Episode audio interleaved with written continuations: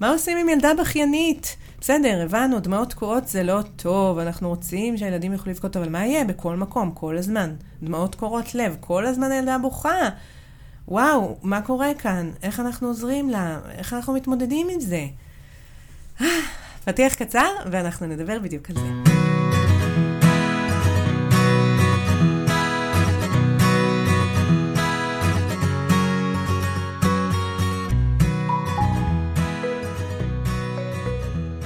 היי, כאן רותי דריאל מחזרה ללב ההורות.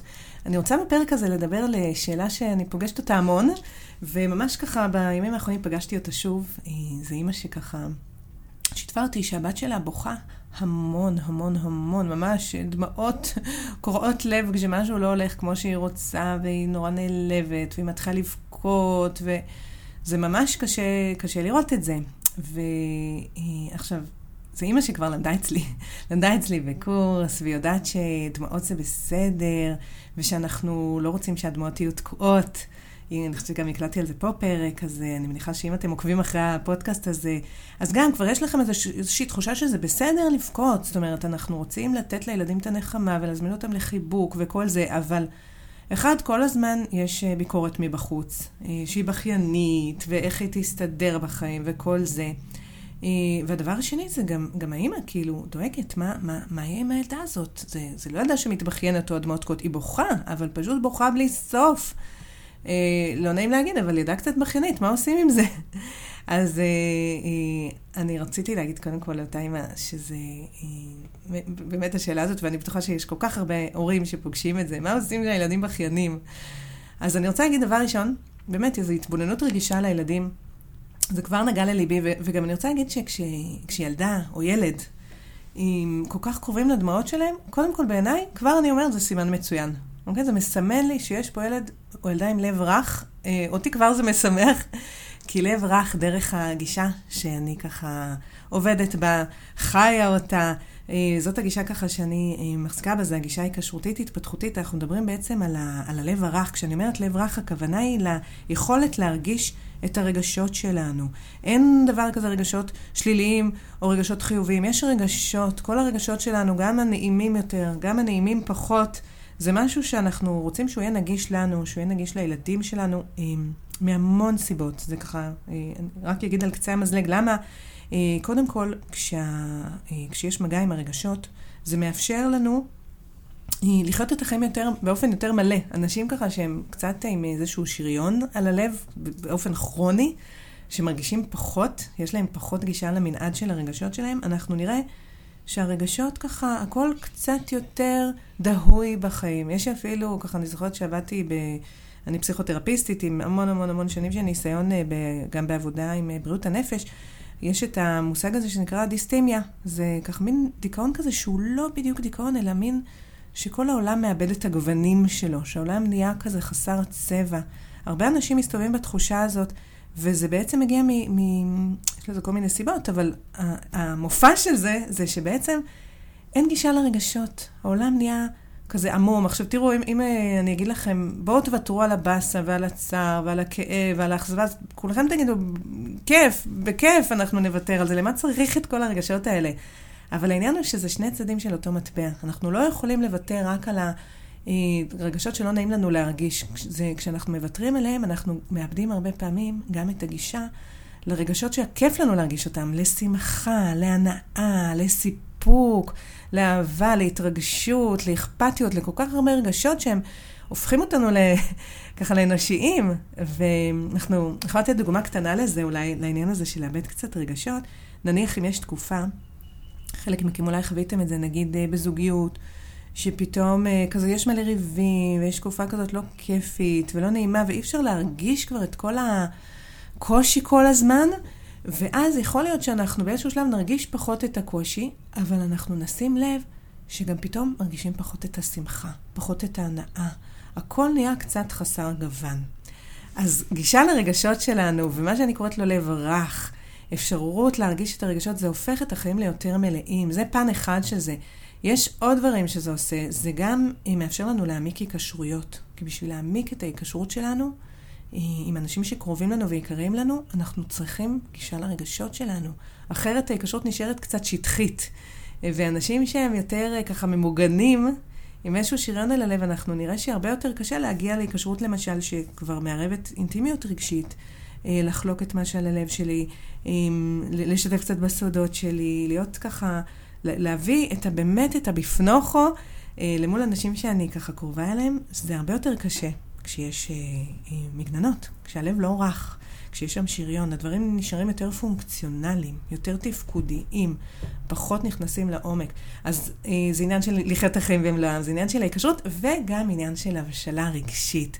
לא יכולה להיכנס לזה פה יותר מדי, כי זה באמת, אה, כך דברים שאנחנו יותר נכנסים אליהם בקורסים שאני מלמדת, אה, ככה אני פותחת סדריים ואומרת, יש אנשים שאומרים לי, כותבים לי יותר נכון, אה, אה, תגידי, אני עוקבת אחרי הפודקאסט וזה, יש לי טעם לעשות, לבוא ללמוד אצלך בקורס, ואני רוצה להגיד, ברור, הפודקאסט זה אחלה, ואני כל כך נהנית להקליט אותו, אבל שלא תחשבו שזה מחליף למידה, באמת, יש עוד כל כך הרבה עומקים שאפשר להיכנס, אני לא יכולה להיכנס לכל דבר בפודקאסט, זה לא, זה לא למידה. אני נוגעת פה בכל מיני נקודות, זה ככה תזכורת למי שכבר למדו אצלי, זה ערך שאני רוצה לתת וככה עניין ודברים כבר שאפשר ליישם למי שלא למדו, וזה גם בסדר גמור לא ללמוד אצלי, זה לא שחייבים. אבל מי שכך מתלבטים, אל תתלבטו. מי שמעניין אתכם ובא לכם להעמיק, אל תחשבו שהפודקאסט זה הדרך היחידה, אוקיי? אז יש, יש לי קורסים, לא סתם אני מלמדת אותם, סוגרת סוגריים, ואני ממשיכה לדבר על ה, בהקשר של הרגשות, כשאנחנו בעצם, וזה באמת הדברים שמעמיקים בקורסים, אנחנו רוצים לתמוך בהבשלה הרגשית של הילדים שלנו. כל הדברים הנפלאים שאנחנו רוצים שיהיה לילדים שלנו, שהם יתמודדו עם קשיים בחיים, שהם יהיו מאוזנים ויוכלו לראות גם את עצמם וגם אחרים, שהם ידעו מי הם, המון המון דברים, הם פירות של הבשלה, והבשלה הרגשית היא תלויה גם בהתפתחות, זאת אומרת, יש לה חלקים שהם התפתחותיים ו- ותלויה גיל, אבל גם חייבים בשביל הבשלה רגשית את הגישה לרגשות. לא סתם, יש לנו בעולם כל כך הרבה אנשים שכבר, הם לא ילדים מזמן, אבל הם לא כל כך בשלים רגשית. אנשים כאלה שנגיד רואים את העולם בשחור ולבן, מאוד דוגמטיים, או אנשים שכשמשהו לא קורה כמו שהם רוצים, הם מתחרפנים, מאוד קשה להם לקבל את זה, שדברים לא עובדים כמו שהם רוצים, או אנשים שבאמת הרגשות שלהם נורא נורא במטוטלת, וקשה להם לראות שמה שהם חושבים זה אחלה, אבל יש נקודת מבט נוספת, לראות מורכבות, לראות שאחרים הם לא רק שחור ולבן, לראות שיש אחרים, בלי לאבד את עצמם, זאת אומרת, גם לזכור מי הם ומה הם, ומה הם יודעים, ומה הם רוצים, ולמה הם משתוקקים, אבל לראות שיש גם אחרים, להחזיק את שני הדברים בו זמנית, וואו, אלה פירות של הבשלה כל כך חשובים, אבל אתם יודעים משהו? הם לא יוכלו לקרות אם אין לנו גישה לרגשות שלנו, אוקיי? לכן, אם אני חוזרת ככה למה שאמרתי לאותה אמא, ואומרת ככה לכל האבות והאמהות שככה דואגים כשהילדים בכיינים נורא, ילד עם... שקרוב לדמעות שלו, קודם כל אני שמחה כי זה אומר שהלב רך, ולב רך זה נכס. אוקיי? אבל לצד זה, עם זאת שיש לי נגיד ילדה שהיא מתוסכלת המון מהזמן, ויש המון בכי, אני כן אנסה לבדוק אם יש כרגע אולי בחיים שלה יותר שינויים, יותר פרדות ממה שהיא יכולה לשאת. זאת אומרת, יכול להיות שהתסכול שהיא חובה כרגע הוא משהו שהוא גדול עליה, שהוא תאומץ, דוגמאות לדברים שלי, למשל ילדים חווים, אולי היא חוותה מעבר דירה, אולי נולד אח קטן, אולי היה איזושהי פרידה ממישהו אהוב עליה, מישהו מהמשפחה שעזב או שנפטר, אולי שינויים במסגרת, שינויים של הצוות, משהו שקרה ככה, פרידה לפעמים גם מחברות, מחיית מחמד, כל כך הרבה דברים, לפעמים אפילו תקופה עמוסה מאוד שלנו, שאנחנו פחות בפניות, כל מיני שינויים, נתתי ככה מנעד רחב, המון שינויים של ילדים, ש... זאת אומרת, המון שינויים שקורים בחיים, עבור ילדים הם מקור עצום לתסכול. ואז אנחנו הרבה פעמים נראה, כשיש המון בכי, נשאל את עצמנו מה קורה. אולי יש כרגע תסכול שהוא יותר ממה שיכולה לשאת. אוקיי? אז אני גם אתבונן בזה, ונראה אם אני יכולה להקל עליה. נגיד, אם באמת עברנו דירה, ונכנסה למסגרת חדשה, ונולד לה אח קטן, ועברנו אותה בדירה החדשה לחדר משלה, ועשינו לה פרידה מ... מאיתנו, או ממוצץ, או משהו כזה, אני אומר, אני חושב לעצמי איפה אפשר קצת, קצת לצמצם. בוא נגיד, את האח הקטן, אני לא יעלים. אם עברנו דירה, זה המציאות, אבל יש דברים שאני כן יכולה לצמצם. אוקיי? אז זה דבר ראשון שאני אסתכל עליו. ומעבר לזה, בשאלה הזאת של מה עושים עם ילדים בכיינים, למרות שאנחנו מבינים, מבינים כמה חשוב המקום של הבכי, אני, אני כאילו שומעת פה שתי שאלות שונות, ואני אתייחס לשתיהן.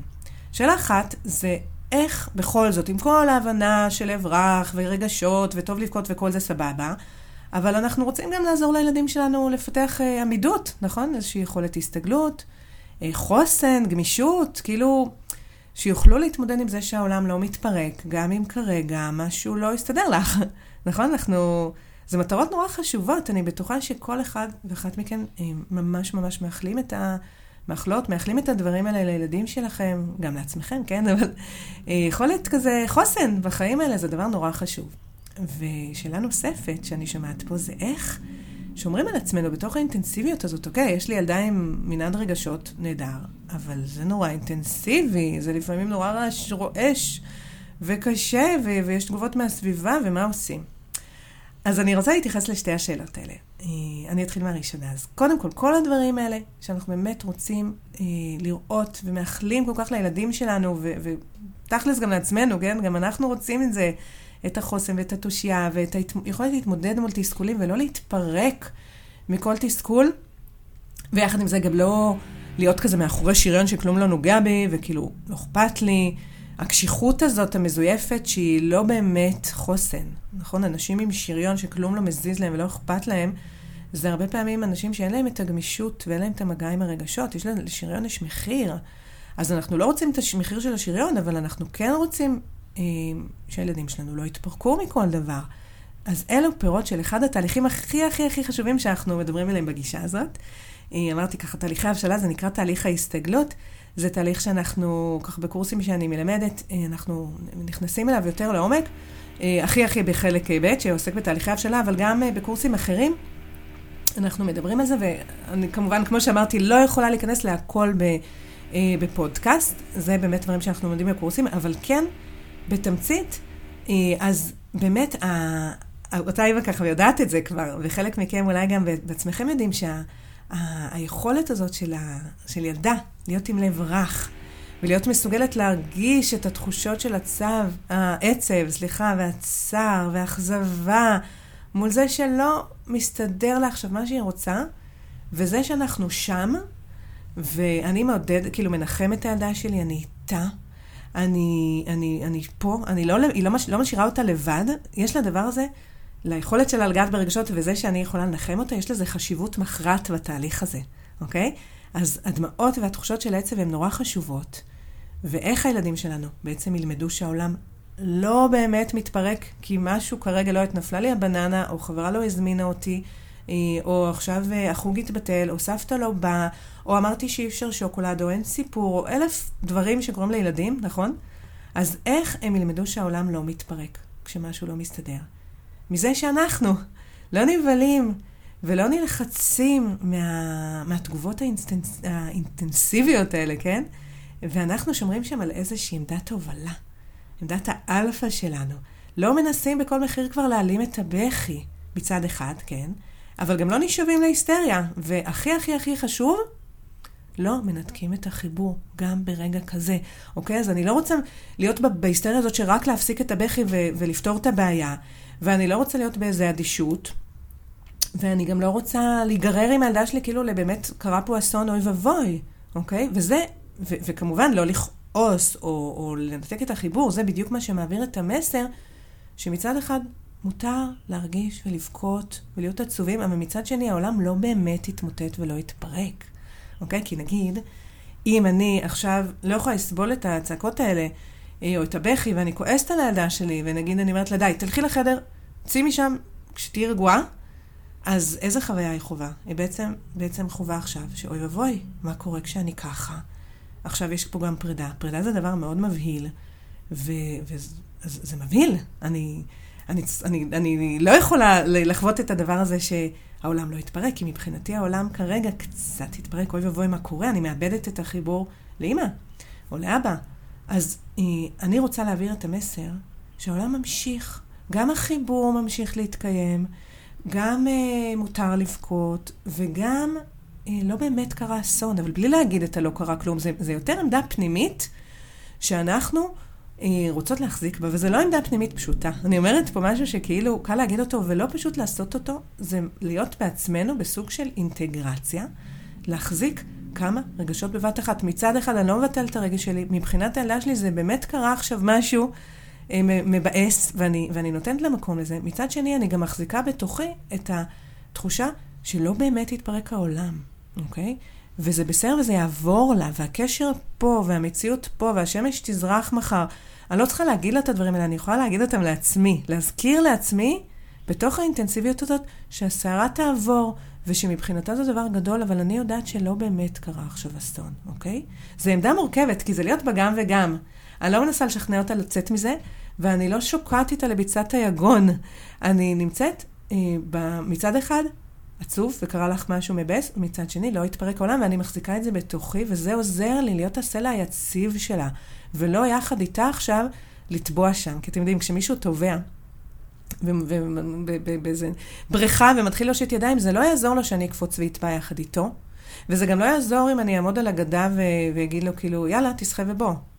אני רוצה לשלוח ככה חבל הצלה, לעמוד יציבה על הגדה. אני לא טובעת, אבל אני כן רואה שהיא במצוקה, האדם הטובע במצוקה, אני מושיטה את החבל ואני מושכת אותה, אוקיי? וזאת העמדה שאני רוצה להיות בה, להכיר בקושי, אבל לא להיכנס ולהתפרק בעצמי מהקושי הזה, אוקיי? זה לא דבר פשוט, אבל זה בדיוק המקום הזה, כשאנחנו מצליחים להיות שם באיזושהי עמדה יציבה, יחסית, אתם יודעים, זה לא קל, אבל, ו- ולהעביר את המסר שהעולם ממשיך, ובעיקר שהחיבור ממשיך, שאני לא עכשיו כועסת או מנתקת את החיבור, בגלל שיש פה עכשיו את הדבר הזה, זה בדיוק הדרך להניח את היסודות לביסות הרגשי, שגם הילדים יחוו אותם בהמשך. אנחנו רוצים לבסט את עצמנו רגשית, להיות במקום של להחזיק מורכבות, בשביל זה אנחנו צריכים גם את ההבשלה הרגשית שלנו, את המגע עם הרגשות שלנו. לא סתם אני אומרת, אנחנו גדלים ילדים ואנחנו גדלים מעצמנו. אנחנו רוצים בשבילם את, ה, את המקום הזה של יכולת להחזיק מורכבות רגשית, ו, וחלק מהעניין זה להתאמן על זה בעצמנו, להחזיק גם וגם. כן, קרה פה קושי. קשה לי גם בעצמי עכשיו לשמוע את הצעקות האלה, מצד אחד, מצד שני זאת הילדה שלי. ואני מכירה בזכותה להיות כאילו מבאסה כרגע, כי מבחינתה קרה משהו מבאס, אוקיי? אז אני רוצה להחזיק את המורכבות בתוך עצמי. תראו, לפעמים אני לא אצליח לעשות את זה, כי כרגע לא פשוט לי. וזה מוביל אותי לדבר השני, איך שומרים על עצמנו. בתוך האינטנסיביות הזאת, יש גם את הביקורת מבחוץ, אבל גם לנו זה נורא נורא קשה. אז זה הדבר השני שחשוב לי להגיד. תראו, לא תמיד אנחנו נהיה פנויות לעשות את זה. בטח לא, אם זה קורה עכשיו מאתיים פעמים ביום, כל רגע דרמה אחרת, כל שנייה בכי, אוקיי, ילדה עם גישה לרגשות, סבבה, לא ממוגנת, אבל היא בוכה, כמה אפשר?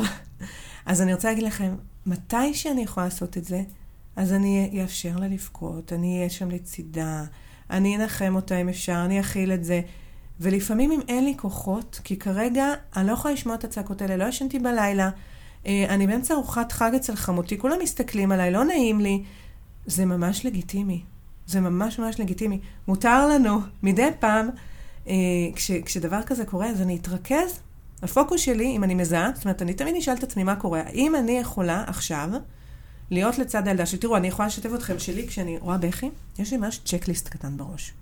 דבר ראשון, אני בודקת, האם הילדה שלי כרגע, נגיד, יש איזה טריגר כמו רעב, עייפות, מחלה, כל הדברים האלה, אם יש טריגר כזה, אני לא עכשיו יתחיל לנחם אותה, כי ילדה, נגיד, רעבה, כי בוכה, כי היא נורא נורא נורא רעבה, ואני מזהה שזה העניין, אין לי מה לנחם אותה עכשיו שעה, להיות לצידה רגשית, היא צריכה אוכל.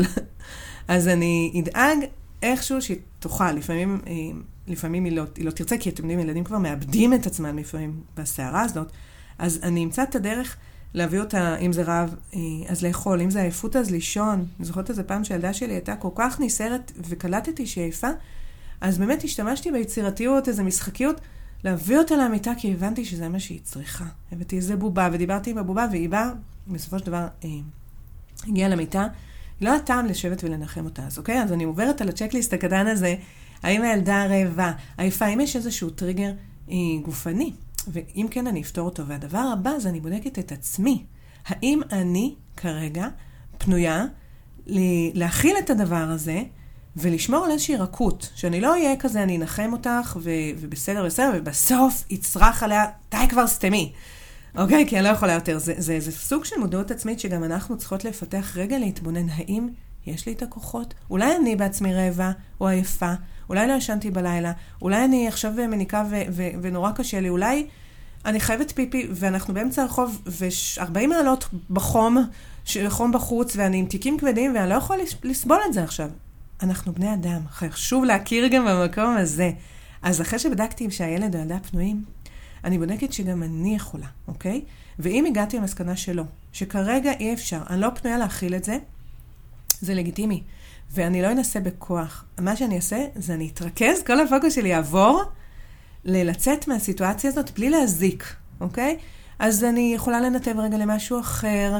אם אנחנו בארוחת חג, באמת, וכולם מסתכלים עליי, אז אני אפתור את הבעיה, אני אולי אקריא סיפור, או אולי אנחנו נצא לסיבוב בחוץ, אני קצת יסיח את הדעת, זה בסדר. אני נתב למשהו אחר.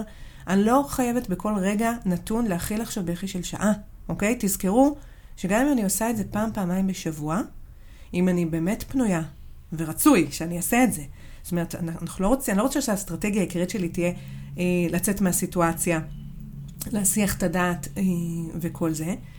אה, אני רוצה מדי פעם, לפעמים נקרא מתכון, בגדול זה יהיה פעם, פעמיים בשבוע, כשיש לי ילד עם גישה לדמות, אני ארצה ללוות את המסע הזה של העצבות, עד באמת שהילדים בוכים ומגיעים למה שנקרא נקודת חוסר התוחלת, זאת אומרת שהם בוכים, הם הוציאו את הכל, ואז הרבה פעמים תגיע איזו מנוחה רגשית, הם ממש עושים את השיפט מה, אה, מהמערכת הסימפתטית של כאילו לנסות שנות המציאות, וכזה הרבה עבודה שם, למין באמת איזה, זה עובר למערכת הפרסימפתטית, במערכת העצבים שלנו, שיש שם איזו רגיעה, אנחנו נראה הרבה פעמים ילד או ילדה אחרי שהם בחו, ו- ומיצו את זה, שמשהו מרפא בהם, ואני רוצה לעזור להם, זה המקום שממנו נולדת התושייה, הרבה פעמים אחרי הבכי הזה, ושמגיעים למקום הרפוי, אנחנו נראה שפתאום יש להם רעיונות אחרים, פתאום נולדו כוחות חדשים, ככה נולדת הצמיחה, וה, וה, הצמיחה מתוך התסכול, מבינים שהם לא יכולים לשנות את המציאות, ובעצם עוברים שינוי בעצמם, זה תהליך נורא נורא חשוב.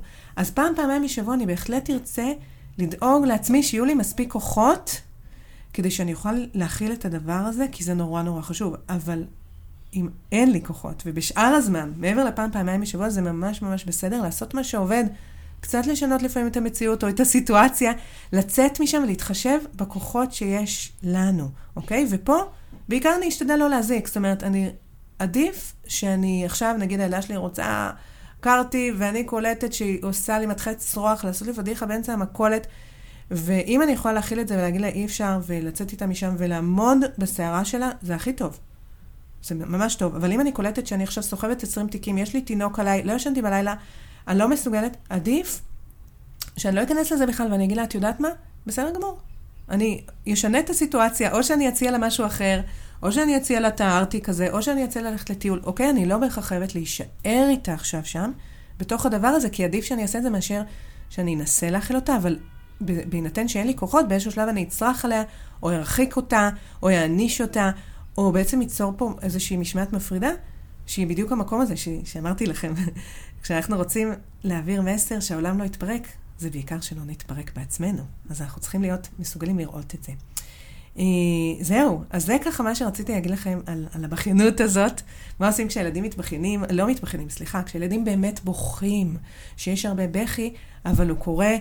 אה, באינטנסיביות, והמון פעמים ביום. אז כמו שאני ככה, אם אני אסכם את זה, קודם כל לבדוק האם יש כרגע יותר תסכול ממה שהילדה שלי... להפך, סליחה, רגע, אני חוזרת אחורה.